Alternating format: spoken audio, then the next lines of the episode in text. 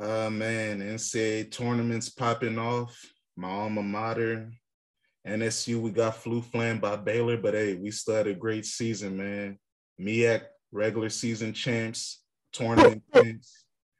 Great season, guys. Shout out Player of the Year, Joe Bryant Jr. Shout out Coach Jones. Shout out everybody on the squad, man. Shout out. Behold.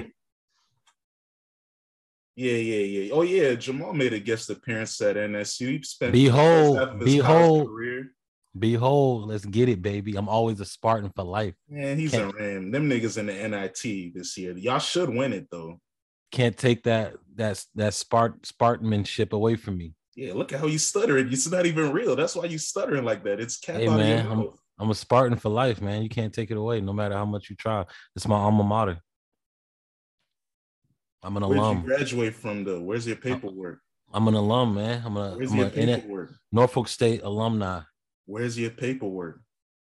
Do they ever send you anything from the Alumni Association? No, because you're a Ram. Hey, moving on. Black and yellow, man. Shopper Suit Convos, we here. And, you know, I'm a journalist, old school. I used to write in the newspaper in college, high school. And one thing we do is retractions. So I have a couple retractions because I've been disrespectful and I want to apologize. Some were mistakes I made in the heat of the moment, and some were just blatant cap, okay? So I apologize. These are my following retractions. Cal Ripken Jr., he actually did win the World Series in 1983. Damn. And he has 2 MVPs, so I have to put more respect in his name. He is a Iron Man, that's what they call him. Yeah, because he played a lot of games, but they never let us know how nice he was. They just said he played a lot. So that's their fault. They didn't teach us enough about how special Cal Ripken Jr. was. Did he only play with the Orioles? Yeah, one-man team, old school. Wow. His dad was the manager, and he played with his brother, Billy. You know, just the family. I didn't know he had a brother. I only knew about his dad. Yeah, his brother, Billy. He does stuff for like MLB Network. He was player hating on somebody yesterday. Damn.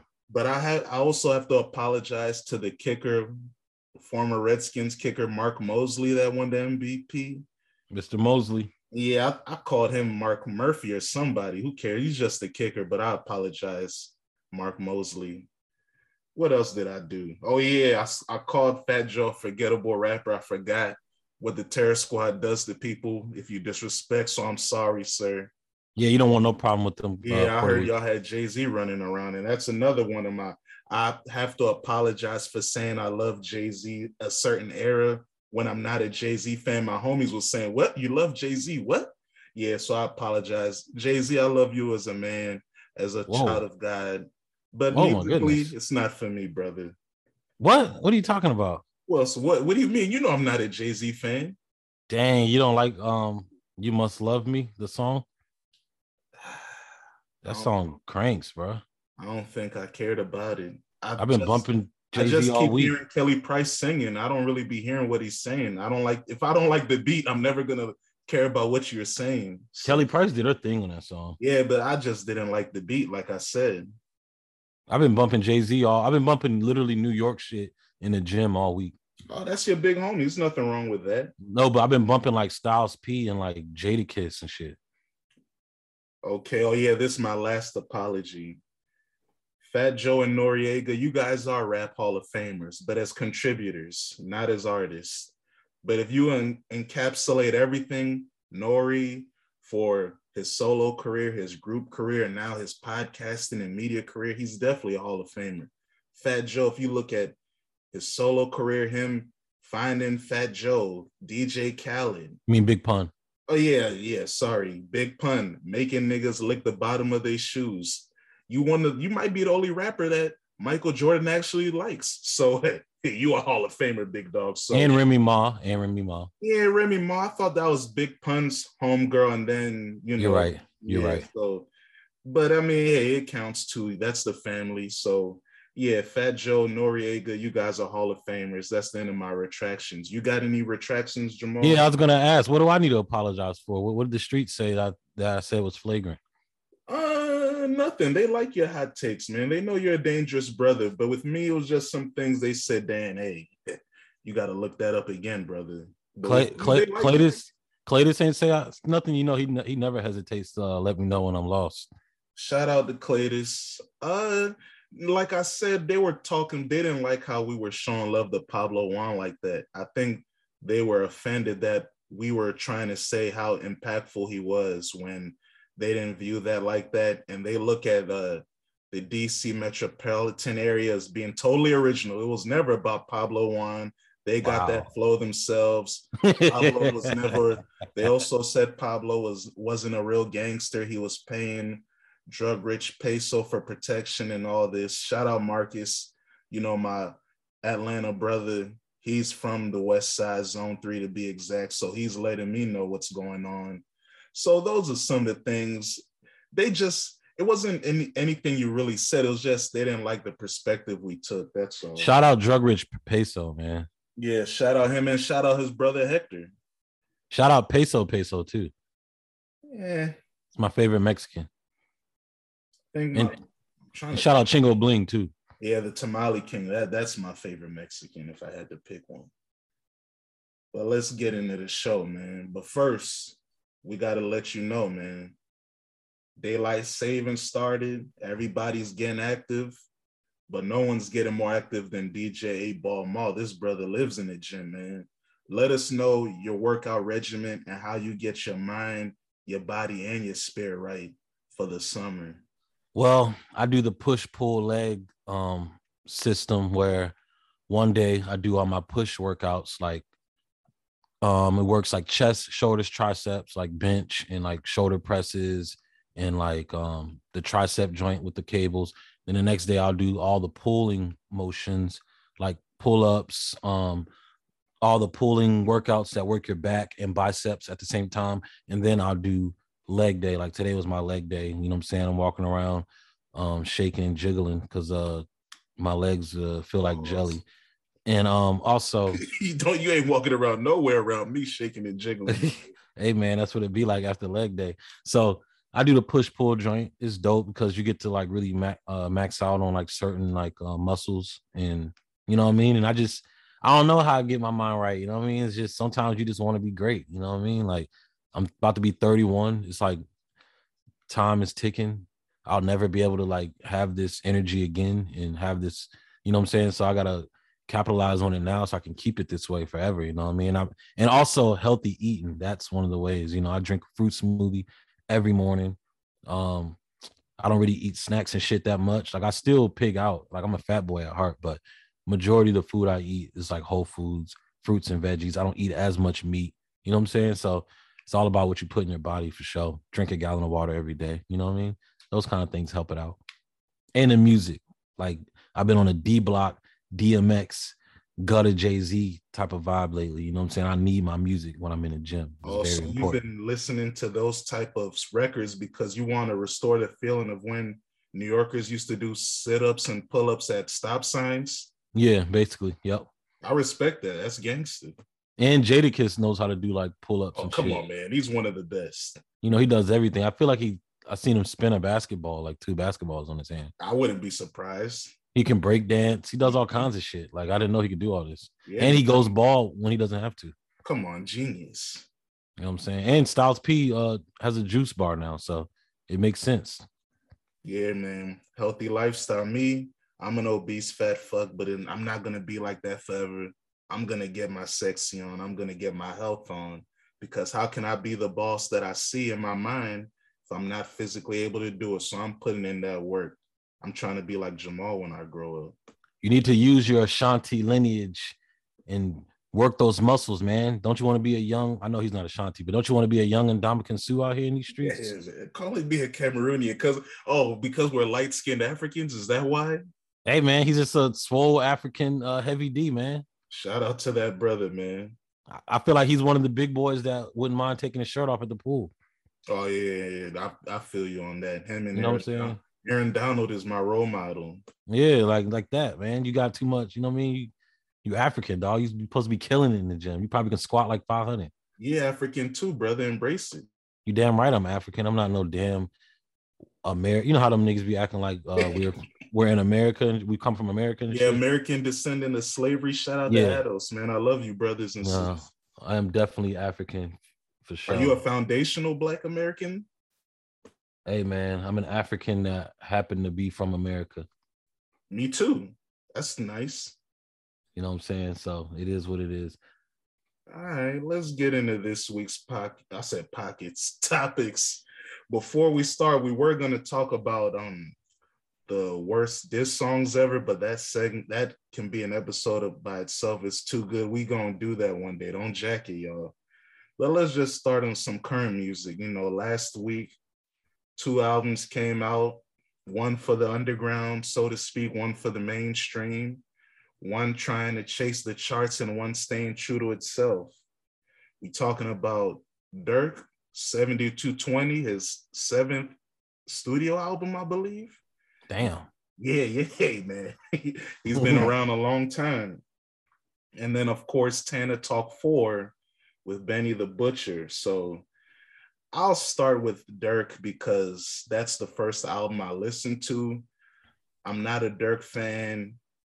The first time I ever heard a Durk project was the leak of No Auto Durk, the project that never came out with Metro Boomin. And that project was what I would want from a Durk album, of just him rapping on great up-tempo beats, because I feel like he is a great rapper. I know he's a melodic king, but I feel like he really stands out when he raps because he has a cool voice. He has a nice tone. It stands out on aggressive beats.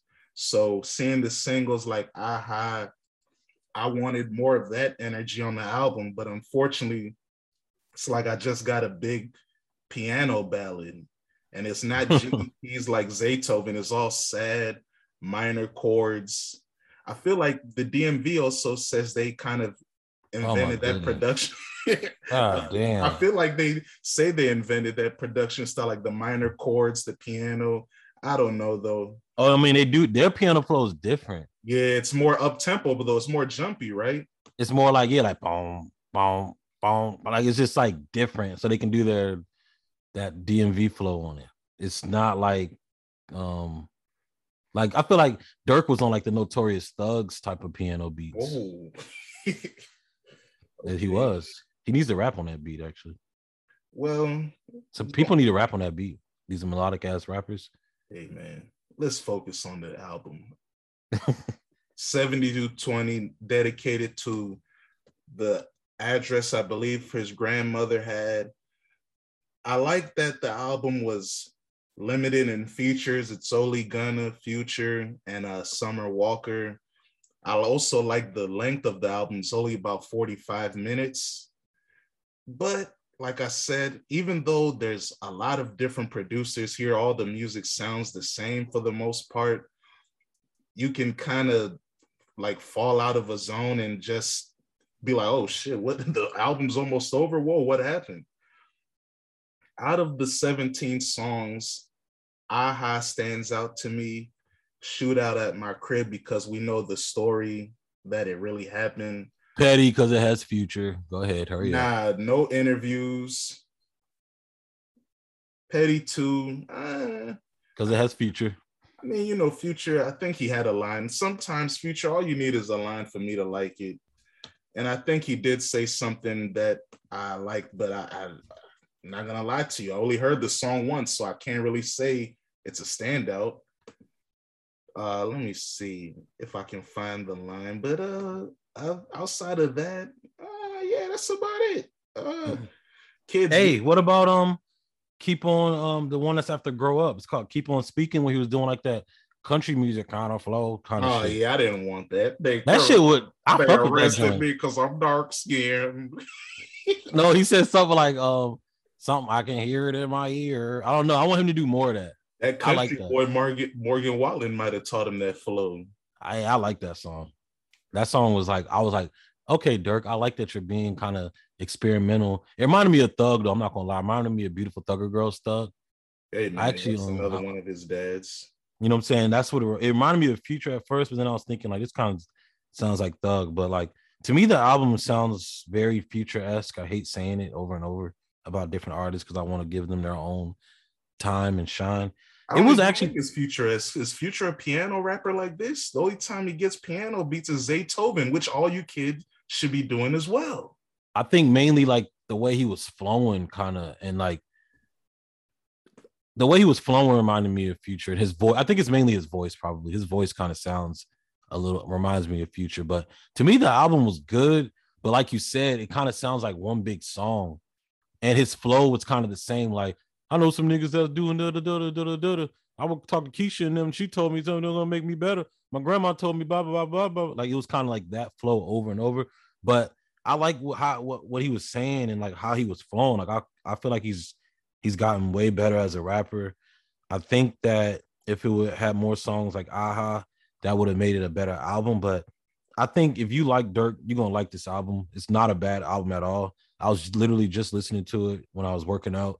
And he's pretty introspective, and I like that. And he, I, like you though, I can't really remember everything he was saying, but he was saying some cool stuff. Like he was talking about how he can't really, obviously he can't vote. He got 2 felonies, and mentioning stuff about his dad, like being an Aki, and he hollers at his dad's friends every now and then to check in with them, and you know what I mean. He talking about his brother, his cousin. Talking about growing up at his grandma's house, not really, like the water bill is high. You have to like fill up buckets to take a bath, and you know what I'm saying? Like do laundry at his next door neighbor house. And you know what I mean? Like he let you get inside, pause a little bit, but I just think it needed a little bit more diversity in the songs. They kind of all sound the same, but they're not bad though. I don't think it's a bad album. See, I didn't get to hear none of those lyrics because I was stuck in a beat. Like I tried to tell you, bro, this is my way I start listening to music. Everything. It's since I was young. It's like first I have to like the beat. Then if I like the beat, I have to like the flow. Then if I like the beat and the flow, then I'll listen to what you're saying. I didn't even get that far because it was like, hold on, oh, this is your love song is the same beat you was crying on 3 beats ago. So yeah, I actually liked that though. I was like, okay, I could kind of deal with this love song. It's not like an annoying, oh, like this is a love song, rah da da. Like just you know how they do that shit. Like yeah, you can just tell immediately it's a love song. I like that it was kind of in that vein that it was, and I also kind of like stand out. It doesn't stand out as a love song if all your songs are like that. But Summer Walker was doing her thing on the beat though. Yeah, she's has a beautiful voice. She's gifted. Shout out to her. Shootout at My Crib was tight. Like I said, I think it's called Keep It On Speaking. I don't know. I can't even see. Yeah, I like that shit. That's one of the best songs to me. And Federal Nightmares is a nice song. I do like the message. I mean, because like Pimp C used to say, rest in peace. Hey, if you're going to talk about all this trap stuff, you got to talk about the downside too. You got to talk about losing. And like you said, Durk talks about that.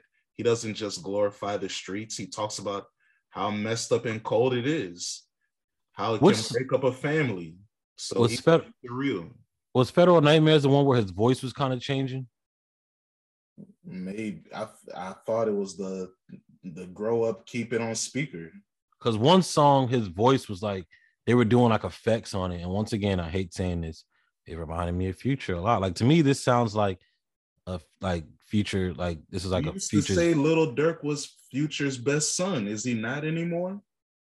Or do you think he's elevated from that he's his own person now? Because everybody's influenced by somebody.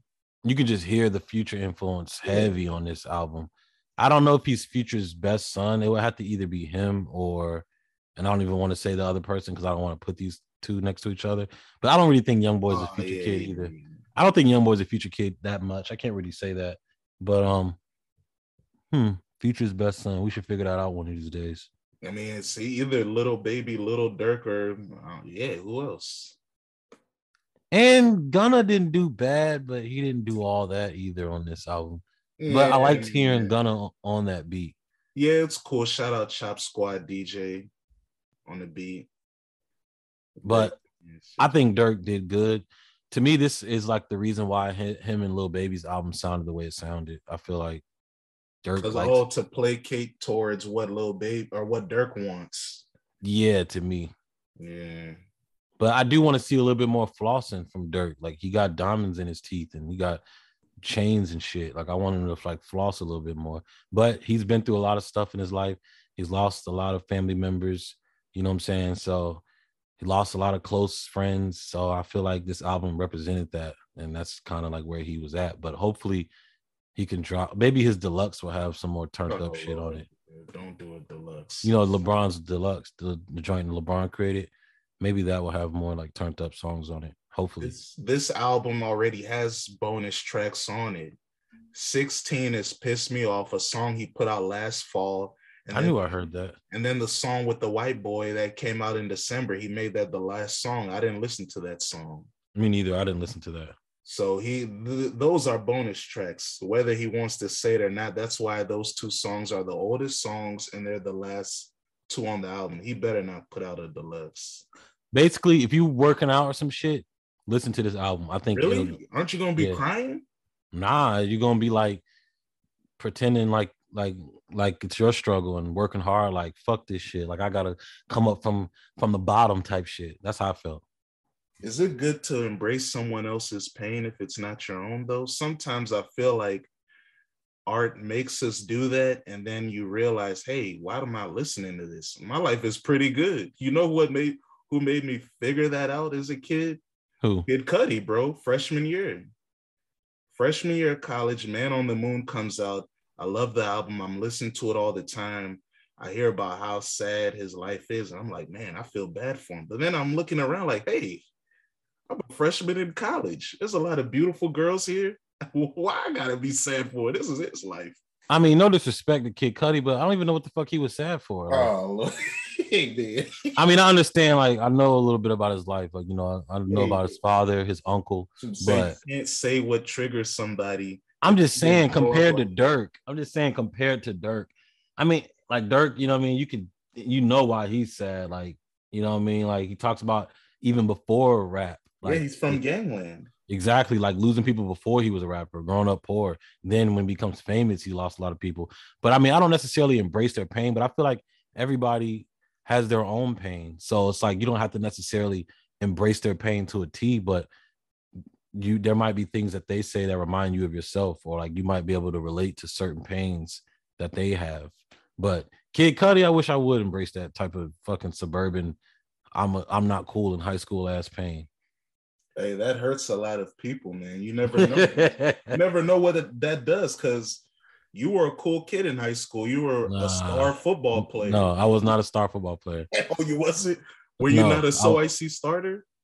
Of course I was a So Icy starter, but I wasn't a star. You did numbers, bro. I did all right.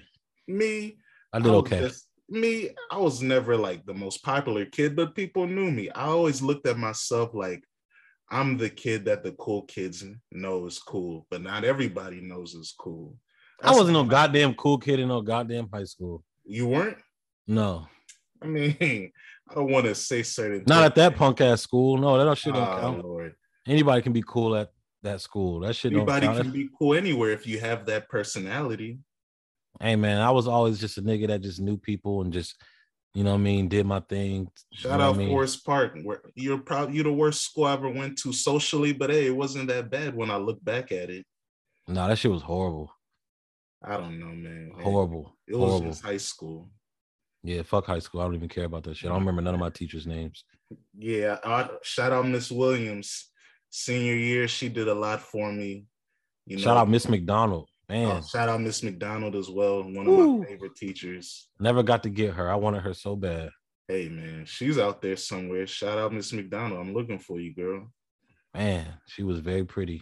Yeah, she was, and very nice. I remember the oceanography teacher, Mr. Zuck. All right, enough high school talk. I remember his name, but I don't think I ever had him. But yeah, Durk's album, pretty good. If you like crying music, like a lot of you do. A lot of you like that crying shit a lot. But he ain't really crying. He's spitting though. He ain't really singing. He talks. Man, he's not crying. I don't want to call it crying like he's just complaining about nothing. Nah, he's going through. He's expressing himself. He goes through real life issues. This is a way he can express himself, and I respect that. It's just not what I want to listen to. because you mentioned his name and you say you're tired of bringing him up, but hey, Future is my favorite artist of all time. A lot of things that these kids are doing, they're great at it, but I already have Future for it, so I don't need you guys. That's how I look at a lot of this music, especially when you're just going to be all using the same beats. So, and speaking of the other guy that I mentioned, AI, Lil Top, his music is what I really listen to in the gym.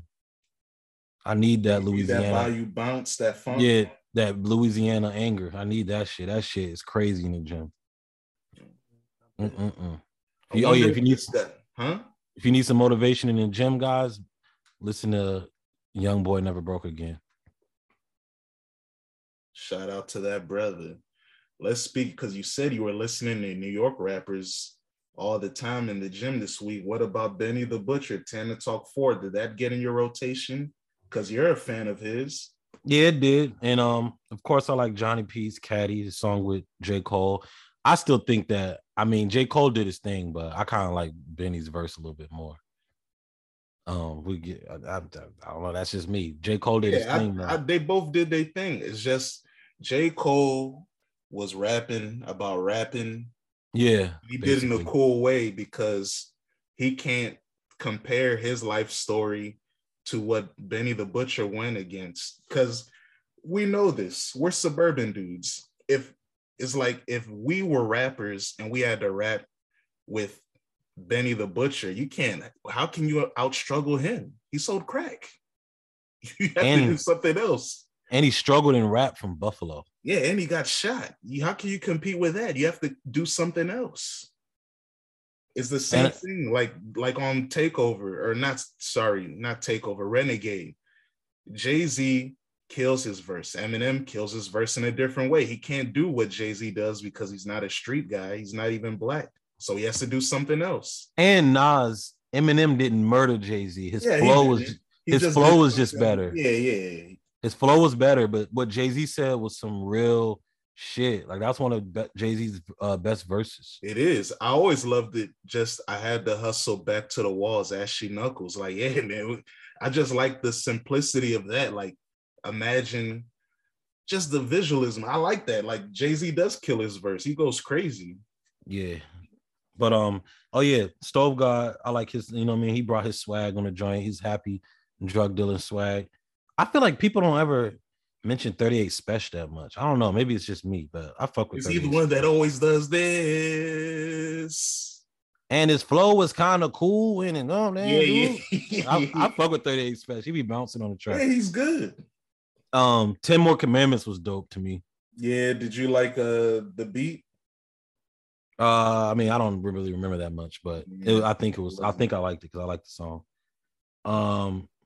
I like Westside. He was cool on the song, you know. Yeah, Guerrero, you know, shout out Eddie, you know. Mr. Child Hall was cool. I like the album. Tyson vs. Ali was a cool, like, little concept. That's what, not that I thought Conway was better than Beans or nothing, but I just had to just see. Because I know a lot of people like Conway, so I was like, I wonder if Dan thinks Conway is better than Beanie Sigel. Do you have Feel It in the Air in your catalog? No. I'm going to listen to that song again, because why do y'all like that song so much? Hey, man. He just knew how to, like we talked about. Some people really know how to talk about pain and struggle in a way that sounds like nobody else can do it. Beanie Sigel is one of those guys. Just like when people say Meek Mill's a special rapper when he talks about his pain and his struggle and his upbringing, some people can tap into that and they can just do stuff that other people can't. Like, even, for example, that's why Beanie Sigel was always rumored to do an album with Scarface.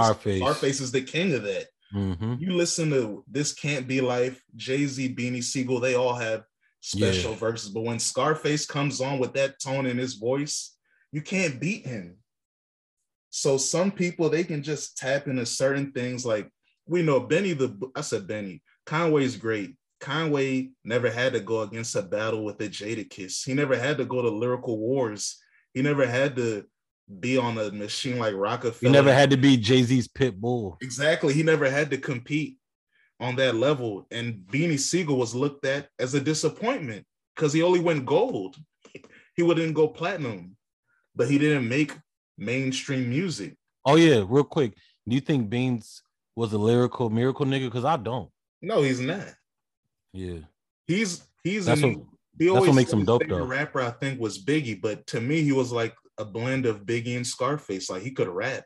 He said, but he just said tight stuff with conviction. And don't get me wrong, "Feeling in the Air" is a classic song, but I don't know. I need to listen to it again. I don't know. I just remember the impact it had when we were younger. So, and I remember the video. People love the video. Yeah, man. Method Man being a cop, like telling his man's, shit's coming. I actually know of a real life situation like that I won't speak on, but yeah, that shit really happens in real life. Yeah, man. But Tana Talk 4, I like it. 7 Alchemist beats. You can't go wrong with that. Derringer and Bent and Beat Butcher do the rest. So Alchemist is Uncle Al, right? Yeah, that's what they call him. Who's the guy, rest in peace, that passed away with Griselda? The DJ. Oh, man. Because I almost thought it was... Let me see. I'm about to figure it out right now. Yeah, that's Benny the Butcher's. He was the DJ. He used to make beats and all that. I feel bad. DJ Shay. Yeah, there you go. R.I.P. to him. Because I kept thinking, wait a minute. He always says Uncle Al a lot. Is that Alchemist? And not to cut you off, but Alchemist did his thing. But once again, that boy is sleepy. Once again, he makes thousands of beats. These niggas pick it. That nigga is sleepy. Hey, man. Sleepy. Is Johnny P's Caddy a sleepy beat? Nah, not really. It has a lot of like oomph in it. Sounds like it's cold outside. Do you like that it's track 1, the intro? I felt like that was kind of weird. Don't make me no damn difference.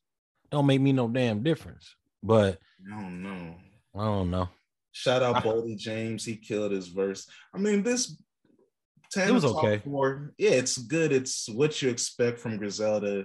It's kind of the same album they've been doing for years. Plugs I Met to me is my favorite Benny album still. I mean, because it's an EP. And the beats are fucking crazy.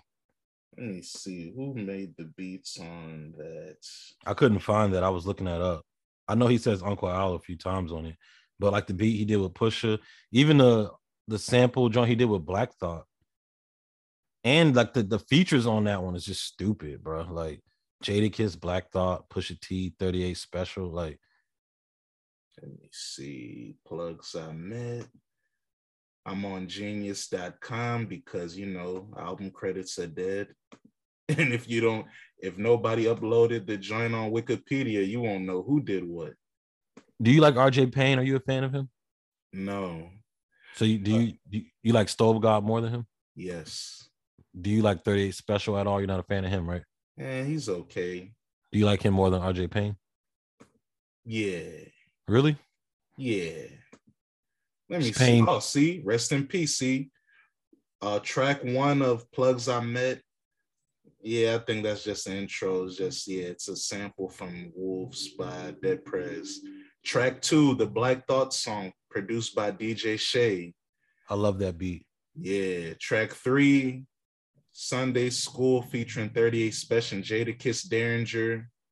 Track 4, Dirty Harry featuring Conway and RJ Payne, Derringer and Beat Butcher. Track 5, Money to the Plugs House, Alchemist. Yeah. Track 6, 18 Wheeler with Pusha T, DJ Shay. DJ Shay killed that beat. Yeah, it's focused. Like, he killed that. Damn, that's crazy. R.I.P. Damn. Track 7. I didn't know he was that nice. Yeah, 5 to 50, featuring his baby Boo India, produced by Alchemist. I love that song. Yeah, so see, I mean, DJ. That sounds like an Alchemist beat, though. Yeah, DJ that's actually the Alchemist I like. Yeah, old school Alchemist, 2000s. Yeah, that's what it sounds like. Yeah, it reminds me of something Prodigy. That's what I'm saying. He makes a lot of beats. You pick what you want. That's what producers do, man. Yeah, true. But hey, rest in peace, DJ Shay. Who knows what the next album? Because I'm assuming his next album is going to be his major label debut on Def Jam. I don't know what to expect of that. Maybe it's going to be more like the Burden of Proof album with Hit Boy, which you don't like, and it wasn't the best. Yeah, I agree with you. Plugs I Met is still his pinnacle. But you know how sick I am? What? For some reason, I didn't listen to Plugs I Met too. Oh, that doesn't surprise me. Is it good? Let's see. I'm about to listen to it. I'm going to listen to it. Harry Fraud, does he do all of them? Yeah. Those white boys love these kind of rappers. Yeah, because they can still be their hip-hop selves. La Musica, Harry Fraud. Shout out to him. Dope producer. When did, I'm trying to remember. Maybe I didn't listen to Plugs I Met too either. When did this come out? Last year. Oh, no, I did hear this. Yeah, I didn't really care about. Whoa, 2 Chainz is on it. Yeah. And French Montana? Yeah. Oh, my God. What am I supposed to do with this? Those are 2 people I'd run away from. Hey, they're both legends, though. They would. French, are they rap Hall of Famers? Ah, no. No disrespect to 2 Chainz. I got all respect for him, but the other guy, I mean, come on. Frenchie? Well, French he's Max B, you know, Smack DVD stuff. Come on, man. I liked when he was with Dame Grease. Yeah, come on, man. I love the old French Montana. I can't even lie. Yeah, man, Mac and Cheese 2. I love Mac and Cheese 3 as well. But this new French, oh my God. Yeah, I ain't worried about nothing. Shout out Chris Blackstar. Remember, he used to love that song. I ain't worried about nothing. Nigga, I ain't worried about nothing. I mean, I don't know if he really loved it. His the homie Marcus used to love it. Oh, true. I felt like Chris used to play that a lot. But you know, they're not rap Hall of Famers, bro. There's not too many rap Hall of Famers from the last decade. Okay. This ain't the NBA where we let niggas like Russell Westbrook get in there. Oh, what? Russell Westbrook? You Top mean 75. The guy that you mean the guy that led the league in scoring twice and like assists twice and has top 75? Yeah, get out of here, nigga. Oh my God. He ain't no goddamn top 75. He is. Yeah, whatever. See, this is what happens. Just because he's bad now, you forget his whole career. Yeah, right, nigga. What, his whole career on bad teams, never winning with Kevin Durant, never winning with James Harden. Get out of here. I don't got time for that. Yeah, when did they lose? Who were they going against? Do you remember that? They went against the Miami Heat, and then they broke up the team. What are you talking about? James Harden was in Houston in like 4 months after they lost in the finals. That team was dead after that. Hey, man, Russell Westbrook plays blindfold at 100 miles per hour. And he averages triple doubles on the Wizards and shit. Yeah, and he also did it on the Thunder, and didn't he do it on the Rockets? Or nah, he didn't do it on the Rockets. Yeah, no, Harden needed those numbers too. He only does it when he plays on a bad team with nobody. Hey, they made the playoffs. Even though he had Victor Oladipo, he averages a triple double, he makes the playoffs. Yeah, whatever. Who cares? It's the truth. Yeah, whatever. You guys are sick in the head, man. Let's just go into this now, because the next topic was about scoring champions and Russell Westbrook, 2-time scoring champion. But now his career means nothing, right? Because he doesn't play the way you want to, like, you want to see the game. Hey, man, he's no D-Wade. Okay. They both don't have jumpers, but D-Wade is way more efficient. He has cooler dunks. He's actually crossed up people and made them fall. Russell Westbrook's never done crossed up people and made them fall. And he doesn't have swaggy dunks. You know how I judge sports. Yeah, aesthetics only. All right, let's not deal with aesthetics. Let's deal with numbers for this one. This was tweeted by the NBA yesterday. There have been 7 50-point games halfway in March. And the last time a month had 7 was March 2019. The last time a month had more than 7 50-point games is December 1962. So what does that mean? It means that the pace of basketball is back and forth like it was in the 60s. That's why a lot of those guys have big numbers back then, because the pace of the game was so fast and the bricks were abundant that everybody was putting up numbers. And now in today's game, the spacing combined with the rule changes to make the game, you know, not as physical and to give the advantage to the offensive player, it gives everyone space to create. So that's why we're seeing an influx in numbers. Is this the most talented era of the NBA? Probably so. I think so. A lot of people say that. I believe it is. And it's also allowed to be the most talented because the game is free-flowing. But there's discussions about who's the most skilled this, who's the greatest that. And on Sunday, Jamal was mad at Kevin Durant because he didn't score enough for you, right? He didn't have enough 50 and 60 point games for me. Yeah, he never scored 60 in an NBA game. Yeah, trash. Because he's like the best scorer ever. What the fuck? What is he doing? Drop 60 on these niggas. Devin Booker scored 70. Yeah, Devin Booker did that when he was on a bad team and they let him take all the shots. Kevin Durant, hey, man, he's played with a lot of good players his whole career. He's played with three people that eventually became scoring champions in Westbrook, Harden, and Steph. He plays with Kyrie Irving, who's so good, one of the best scorers ever, but he'll never win the scoring title because he played with LeBron and now Kevin Durant. So hey, and Kevin Durant plays basketball how it's supposed to be played. So I mean, I just think he's sometimes like, you need to be more aggressive to win. You do, and I think that's why he doesn't have as many rings as he should have. But I think I just want to give him credit for not just being a jack boy, you know. But yeah, he needs more 60-point games, dog. He's like one of the best scorers ever. And you don't have a 60-point game, and Kyrie just did that shit. Okay. 6'3". 6'2". It makes it even worse. What, little niggas ain't supposed to score like that? No. Has Iverson scored 60 points?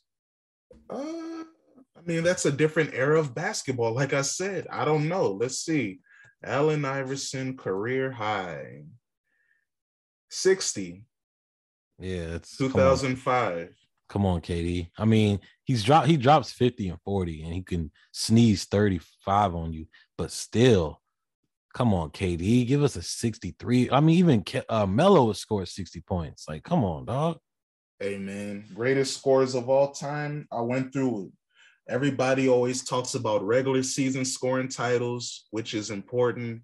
But I thought, hey, let me look at postseason. Who led the league in scoring in the postseason, and let's add that up and see who is the greatest scorer of all time based on regular season scoring titles and postseason scoring titles.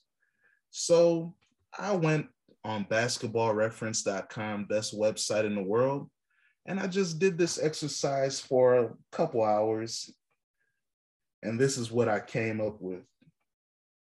Michael Jeffrey Jordan, 10 regular season scoring titles, 10 times he led the playoffs in scoring. That's 20. That's number one by far. 4 letters. Yeah, GOAT, man. Number 2, Kevin Durant. 4 regular season scoring titles, 5 times he led the postseason in scoring. Number 3, Wilton Norman Chamberlain. Now, me...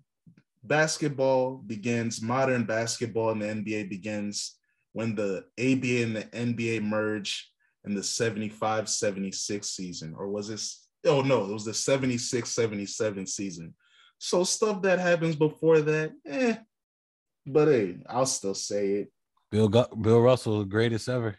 Well, 7 regular season scoring titles. In the playoffs, he only led the postseason in scoring once, which is interesting. George Gervin, who many people will say is 1.0 of Kevin Durant. He led the regular season in scoring 4 times and the postseason 5 times. So he has 9 just like KD. So it's cool that people say, hey, George Gervin is the prototype of Kevin Durant. And then you look at the numbers and, hey, they're similar. So that's cool.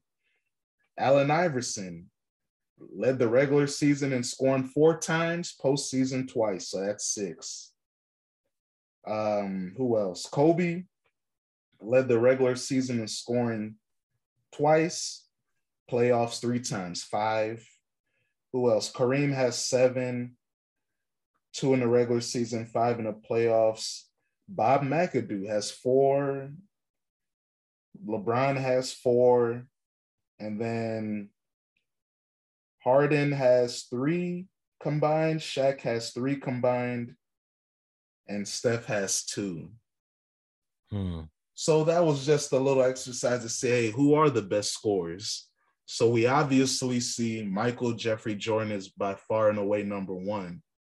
But number two, Kevin Durant and George Gervin, 9. So you might look at it and say, hey, you never had one big scoring outburst, but he's shown in his consistency that he's always been one of the best scorers. Now, I saw Nikki Wright, Fox Sports great, talk about LeBron is a better scorer than Kevin Durant because he scored more points in a game. See, you can do that, but then you're lying to yourself. That's why I look at the average, because that shows the consistency. And in the average, LeBron, you've led the league in scoring once. Maybe you'll get a number two this year. KD's done it 4 times. KD did it when he was young. That was baby KD. Yeah, exactly. He's way better now, but because of that, he plays on better teams so that he won't get a scoring title. So, I mean, it is what it is, but how do you feel about these scoring outbursts? Like we had back-to-back days this week, Kyrie scored 60 and Karl Anthony Towns scored 60. Do you think that this era of the NBA is the best you've ever seen? No. Why not? I think that it's almost like I can't really compare it to that. I just think let me help you then. Let me help you with this. Do you think that it's kind of like how football is now inflated with passing stats so that it makes it look like all these quarterbacks are better today when it's just that people throw more today? Yes, exactly like that. And yeah, because the defense, I feel like in the NBA isn't as good. I feel like players don't really, I can't really gauge this, but I feel like players don't care as much as like they used to. There's not that many real rivalries. You know what I'm saying? Everybody's paid and chilling. They all grew up with each other. And you already know what I think. I think the 90s is the best era because I count niggas like Kevin Garnett, Ray Allen, Kobe, I count them as 90s niggas. I know a lot of them had their primes in the 2000s. Yeah, they came of age in the 2000s. But they were still lethal weapons in the 90s. Like the 90s, like if you just look at everybody who was in the 90s, Allen Iverson, Shaq, the 90s is crazy. Penny, Gary Payton, Tim Duncan, David Robinson, the 90s is wild. Grant Hill, my brother. Who? Grant Hill. Yeah, like the 90s is crazy. Like the 90s to me is the best. People want to say, oh, they was babies. Like we just talked about baby Durant getting 4 scoring titles. Like niggas were still nice in the 90s. Just because they was young doesn't mean they wasn't nice. So to me, the 90s is better than today. There's a lot of like, and I don't know, for some reason, it seems like there's not like the NBA, like stars aren't as, maybe I'm wrong because they probably weren't as big as they were back then either, but it seems like stars aren't as big anymore. In general or just in basketball? In basketball, like I feel like Larry Johnson was a star back then. I feel like he was a star because he dressed like a grandma. Not because of his dunks? I mean, yeah, that was a part of it, but he was a star because he dressed as a grandma. He was grandmama. He was on Family Matters because he dressed like a grandma. How come it's like a grandma? He wouldn't have that. How come Hakeem doesn't seem like he was that much of a star, even though he was an amazing player? Because he's a brother that stays to himself, and I don't know if America wants a Muslim to sell stuff to them. Oh, true. That makes sense. Grant Hill was a star for a little while with his felines. Penny Hardaway was a star. Like you see, Dikembe Mutombo is the star. Because he's a nice guy and he has the signature celebration. No. Sean Kemp doesn't seem like he was like a star, even though his dunks and shit were crazy. Yeah, he had swag. But I don't know. What do you think? You think the 90s is better? You think today is better?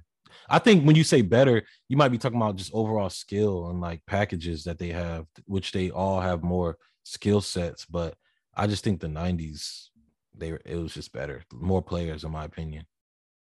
I don't know. I feel like today you can argue just looking at every roster. I feel like every team in the NBA has an all-star on their roster. You can't say that in the past.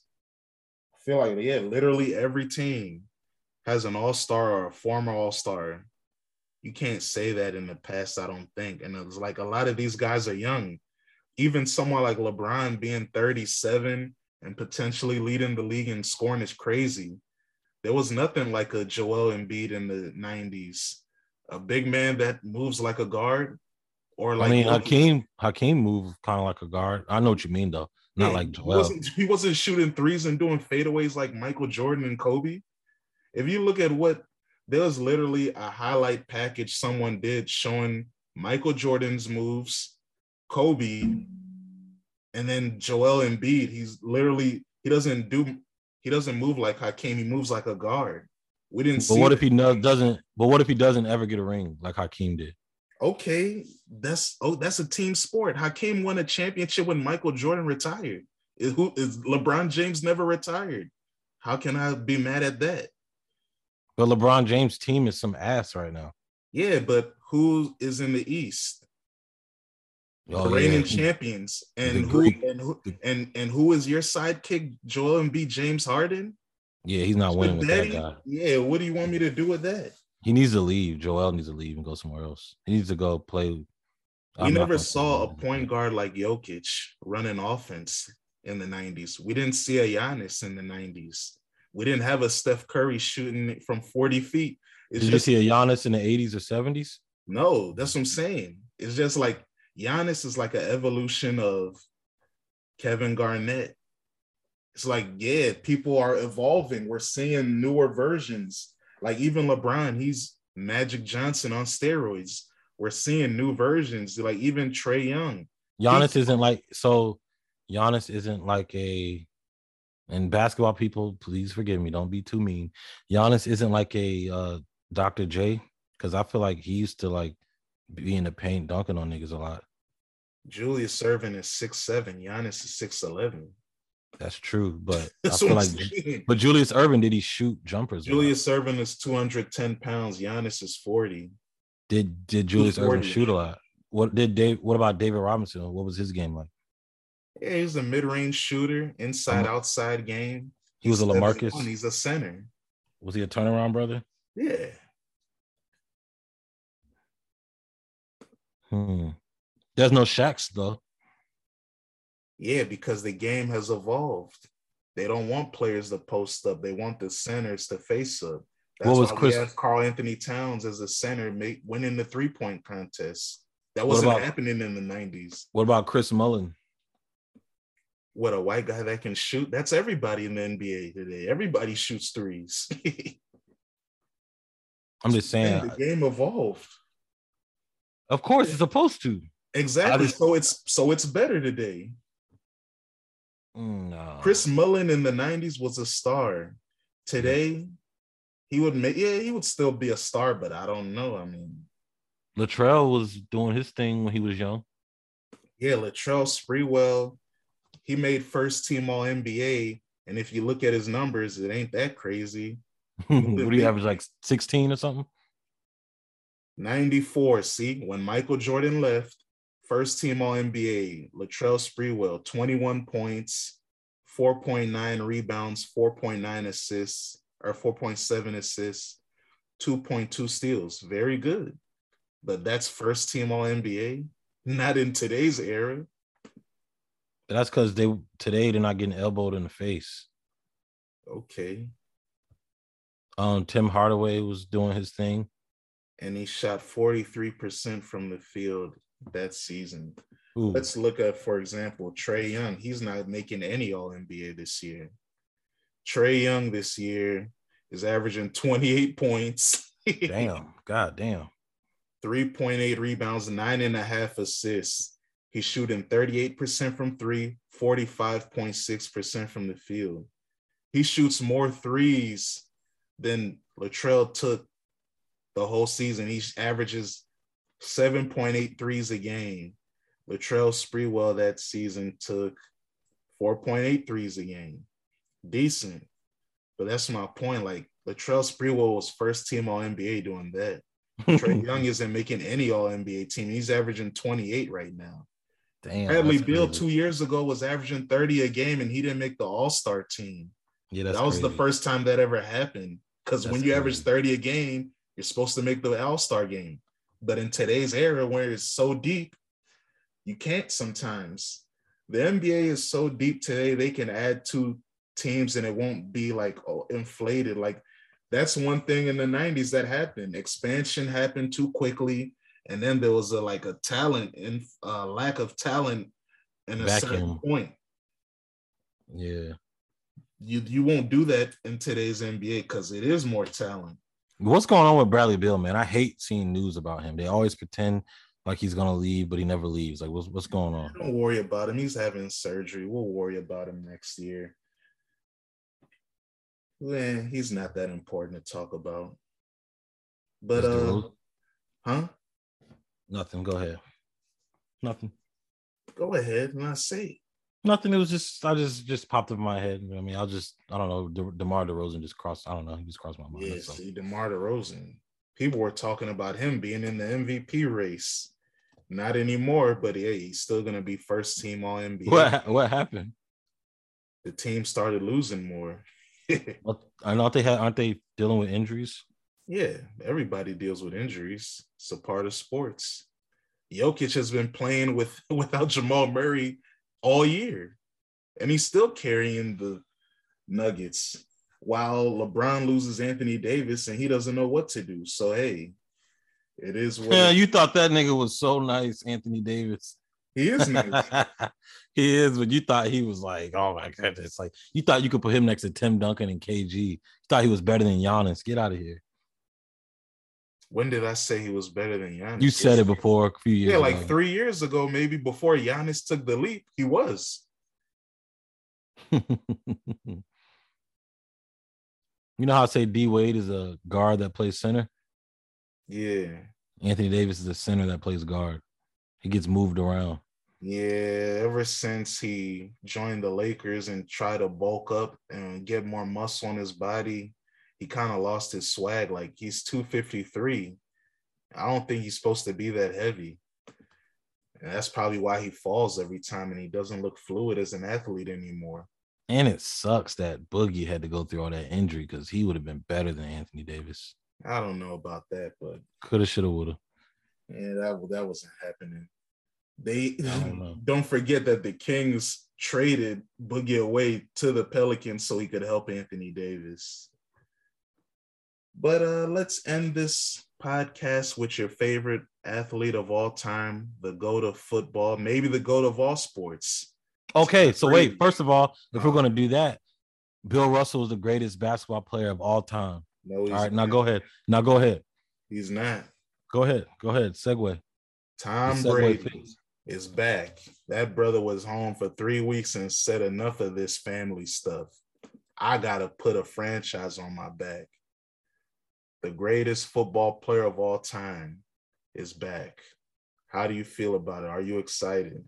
Yes, because these quarterbacks, besides like the 6, 7 good ones that we have, these niggas suck. So I'm kind of happy that Tom Brady's back because I don't want to look at Mitch Trubisky and no disrespect, you know, shout out Miami Northwestern, but there's a lot of Teddy Bridgewaters and, you know what I mean? Like Jimmy Garoppolo. Yeah, and fucking Justin Fields. Oh my gosh, like get this nigga out of here. He had one season. You already know how I feel about Ohio State quarterbacks. Yeah, and he's not that fast. But yeah, I'm happy Tom Brady's back. We needed like a real nigga at quarterback because Ryan Tannehill, like, come on, dog. You believed him. I tried to tell you he was boo-boo for years. I need Matt Ryan to go to Tennessee, though. Give up on that. Come on over next door, man. It's only about 4 hours away. Come on down to Nashville, even though I'm a Ravens fan. But that's confused. He has no team, y'all. I'm not a Titans fan. I'm a Ravens fan. Yeah, he has no team. He doesn't like teams. Flock. I'm with the flock. Ravens all day. And Tom Brady's not the greatest. Ed Reed's better than him. Ed Reed's better than him. Calvin Johnson's better than him. Barry Sanders is better than him. Ray Lewis is better than him. If Tom Brady's the greatest football player ever, then Bill Russell's the greatest basketball player ever. But that's the difference. Bill Russell isn't the greatest because he was a guy that was a very important player on teams that won a lot, but it was the pre-modern era of the NBA. So it's like, Bill Russell, you're a center shooting 44% from the field. What am I supposed to do with that? Trae Young is shooting 44% from the field, and he's little, and he shoots threes all day. So, I mean, that's why Bill Russell isn't the GOAT. He didn't play in the modern NBA, and he wasn't dominant statistically. His best skill was rebounding the ball. We don't worship that anymore. We phase those guys out the game. Tom Brady is not the greatest because he had a bitch-ass tuck rule that helped him. He had the greatest kicker in fucking history that won all the Super Bowls. Tucker's better than Adam Vinatieri. You know that, right?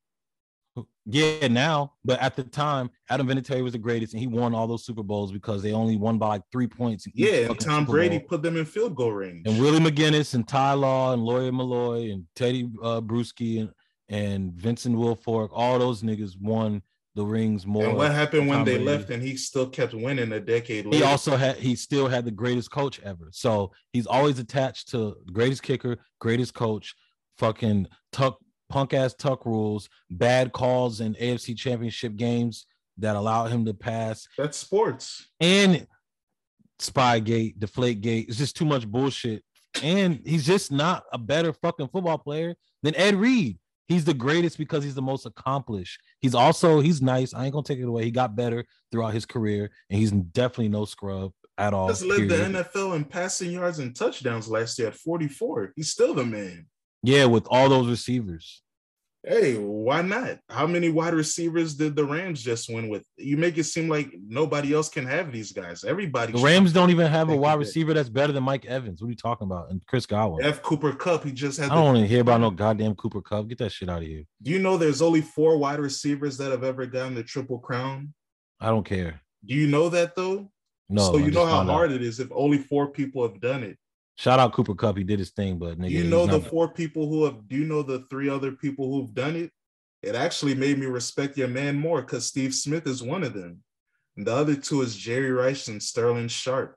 So that lets you know how hard that is. In the history of the NFL, only 4 guys have done it. You already know how I feel about Sterling Sharp. Gotta respect it. You know how I feel about Sterling Sharp and Steve Smith. You know those are both my guys. Yeah, and Cooper Kupp is up there. I respect Cooper Kupp. You know what I'm saying? I fuck with him. He did his thing. Super Bowl MVP. But it's not Chris Godwin, Mike Evans, Antonio Brown, Rob Gronkowski. Yeah, they're better. You know what I'm saying? Like, it's not that. So Tom Brady, like I said, if you allow Tom Brady to be the greatest, then Bill Russell has to be the greatest in basketball. You can't have it your way. That's because Tom Brady is not better than Ray Lewis. He's just not. If you are a football player, maybe you will disagree, but I think Ray Lewis was a better football player. I think Barry Sanders was a better football player. I think Ed Reed was a better football player. I'm sorry. Like, it's just too many tuck rules, kickers, defense, greatest coach ever, all that shit tied to it. I'm not going for it. I'm sorry. You know how you become the greatest coach ever? You have the greatest player ever. He wasn't the greatest forever, though, like in the beginning. Yeah, but the same thing happens. Do people call Phil Jackson the greatest if he didn't coach Michael Jordan? Michael Jordan was already an MVP and a scoring champion and defensive player of the year before he had Phil Jackson as a coach. So it's the chicken or the egg. Who makes who? Players at the end of the day are the ones that make the impact on the field or on the court or whatever surface. It's the athletes that dictate things. The coach can say whatever he wants. The players have to do it. Hey, man, you got Spygate. You got Deflategate. You even got Pedgate when they were all using performance enhancing drugs too. His Patriots. I thought that was your brother Ray Lewis allegedly with his antler spray. Well, in 2007, his defense, Julian Edelman, all them niggas, his running backs were all using performance enhancement shit. Julian Edelman was on the Patriots in 2007. Yep. You must be confusing people. 2018. So sorry, but still, he's always had players like there's a whole list of all the Patriots cheating shit throughout the years. Yeah, everybody. And I'm still, they just and I'm still scrolling. Everybody cheats. That Tuck rule is some bullshit. Hey, they didn't create the rule. That's what I'm saying. You blaming him for the referees. They created the rule on the right there on the spot. Tom Brady was a nobody back then. That's the point. They created the rule on the spot. His team, because he was on the Patriots, is why he the Patriots were nobodies. They never even won a Super Bowl at that point. They were nobodies. Hey, man. Bill Belichick was a nobody back then. Hey, like I said, man, Tom Brady's not the greatest. I mean, so like if you're implying that the NFL referees created that rule on the spot, are you saying that the NFL's wrestling and all these winners are predetermined? I'm saying that you got to give up Michael Jordan, bro. You can't have Tom Brady and Jordan. You're either going to have Tom Brady and Bill Russell or Jordan and who's the real greatest football player, who's not Tom Brady. Like I say, Bill Russell has it both your way. Because Bill Russell only led the NBA in rebounding, and he wasn't the dominant player of his era. Hey, man, the dominant player of Tom Brady's era is Tom Brady. The dominant player of Michael Jordan's era is Michael Jordan. Tom Brady's not the team of Bill Russell's era is the Celtics, but he's not the dominant player. Tom Brady's not the dominant player of his era to me. Sorry. But he was. No, he wasn't. He leads the He went 10 years without winning the Super Bowl.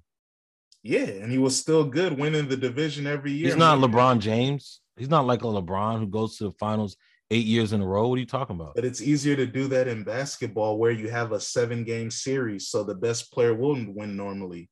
And as we know, the AFC back then was the harder conference, while the East and the NBA was the easier conference. His defense and his kicker won his first 3 Super Bowls. They went 10 years. And he put his team in position every time. NFL went in a transition period. NFL went through a transition period, and he started beating a few babies or people who let him win, like the fucking Seahawks, which was bullshit. And I was pass interference. And I was pass interference. It's the NFL wrestling. It was pass interference. All of this made up. That was a pass interference on the Seahawks. The nigga hit the receiver before he even touched the ball. And then after he beat a few babies with some and the fucking Falcons gave it away. Like, I'm not giving him no fucking greatest football player ever. Nigga, he's not better than Barry Sanders. I'm sorry. Just not to me. He is better than Barry Sanders. No, he's not. No, he's not. Barry Sanders, all that highlight stuff didn't amount to much wins because quarterbacks are what matters the most. Because he plays for the worst franchise in NFL, well, the second worst after the Commanders in NFL history. Nah, the Lions are the worst. They never even been to a Super Bowl. Nah, the Commanders are. How? When the Lions have had 2 all-time greats that they made retire early. Nothing beats that. You made niggas give up at 30. What the hell are you talking about? They never. Do you know the last time the Lions won a playoff game? In the 50s? Just look it up, man. I don't even. Hey, man. Commanders are a family to the Lions. Their family with the Browns. Their family with the Browns. I think the last time the Lions lost. Their family with the Jags. So. If you're a Commanders fan out there, you might as well be a Lions fan because you most likely, unless you're like born in the 80s or 70s, you don't know shit about winning. The last time the Lions won a playoff game is 1992. Yeah, Commanders, baby. Last time they won something. Now, the last time the Redskins won a playoff game was 2005, I believe. Damn. Mm-hmm.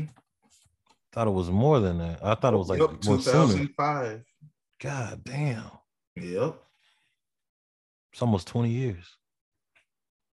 15. Yeah, it's almost. Yeah, it's 30 years on. It's 30 years of the Lions. 30. I was talking about the Commanders. Yeah, it's 15 years, almost 20. Yeah. Well, it's not you guys' fault. It's that owner you have. But still, man. I mean, I don't know, man. I don't think Tom Brady's the greatest. I'm not doing it. I'm sorry. He's not the greatest to me. I like Ed Reed more. I like Calvin Johnson more. I don't like niggas that just have a great coach and stack teams and cheating to win. Sorry. Hey, man, if you ain't trying, like the saying goes, you ain't cheating if you ain't trying, man. You ain't trying if you ain't cheating. Antler spray. What the hell was that? Leave Ray Lewis alone. That boy, that's another story. I'm gonna get him one day. Still never put out that rap song I was looking for. What's wrong? Tom Brady's down with MAGA. Fuck out of here. What's wrong with making America great again? Yeah, whatever, nigga. You don't want to make America great? TB fucking 12. Man, you're mad. Why does that piss you off? That's why women can slow down to honor women. You better start preaching. He's playing Ray Lewis's rap song. And he didn't win with Randy Moss. You're not great if you can't win with Randy Moss. Fuck out of here. I mean, Randy Moss never won a Super Bowl. That's just so what he's there for. He never had that good of quarterbacks. Dante was pretty cool, but that was Randy Moss was supposed to be in the Super Bowl when they went to the one that the Falcons went to, but their kicker missed the kicker missed the field goal. I remember that. Was it? It was no, it wasn't Morton. He one played of those. It probably was Morton Anderson, but like I say, hey. He played for the Vikings before the Falcons, right? Or yeah, he's a kicker. Who cares about his career? But shit. That's my point, though. Hey, they got in the field goal range. The kicker didn't make it. So, hey, that's the game. But then Randy Moss. Yeah, he didn't have Adam Vinatieri like Tom Brady.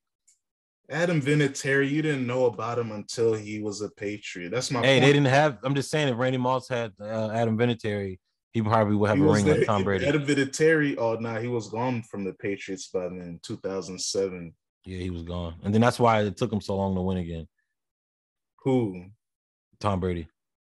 Nah, I just think the team wasn't as good anymore. And Eli beat his ass twice. That defense whooped his ass twice. Hey, man. That's why Michael Jordan is the king. He's the only all-time great that's never lost in the finals. Even Bill Russell lost in the finals once. Brady has lost in the Super Bowl, what, 3 times? But Kobe's better. Kobe's better. Kobe's more of a GOAT than Tom Brady. Why? Because he is. Doesn't even make sense. Well, doesn't have to. Kobe's think about it. Probably not even top 10 basketball player of all time. But that's another story. Yes, he is. He scored 81. I don't care about it. Like I said, you care about big scoring totals. I don't. I care more about consistency. He has 5 championships. Yeah, that's good. And he went through one of the hardest. Like he played, he had to beat a lot, like big win teams to get his rings. Yeah, and he had Shaquille O'Neal doing a lot of the heavy work for the first 3. Wasn't the West nice when he won his last 2? I mean, that nigga didn't go. It wasn't a cakewalk. The Nuggets. The Jazz. Damn. Wasn't Phoenix nice? They never even made the finals. They were a good regular season team, but in the playoffs, they always shrunk up. I'm just saying he went his conference. Are you scared against Dallas? Saying his conference wasn't like LeBron's Eastern Conference. Yeah, but I'm asking how scary was it? The Spurs didn't go. They were like the Patriots. They didn't win a championship for 10 plus years either, almost. LeBron lost to Dwight Howard and Jameer Nelson. Yeah, but who was his number 2 and number 3? Mo Williams and what? And Turkoglu. Yeah. Niggas like Mo Williams and Larry Hughes. Larry Hughes was a lot of people's favorite player. I never heard that in my life. That's what shit. I heard that a few times. Larry Hughes. Yeah, and I knew a few niggas that was their favorite player. I'm not even gonna lie. Those brothers needed help. I mean, I thought the same combos. Thing. If Larry Hughes is your favorite basketball player, I'm praying. Or ever was. Yeah, I'm praying for you, brother.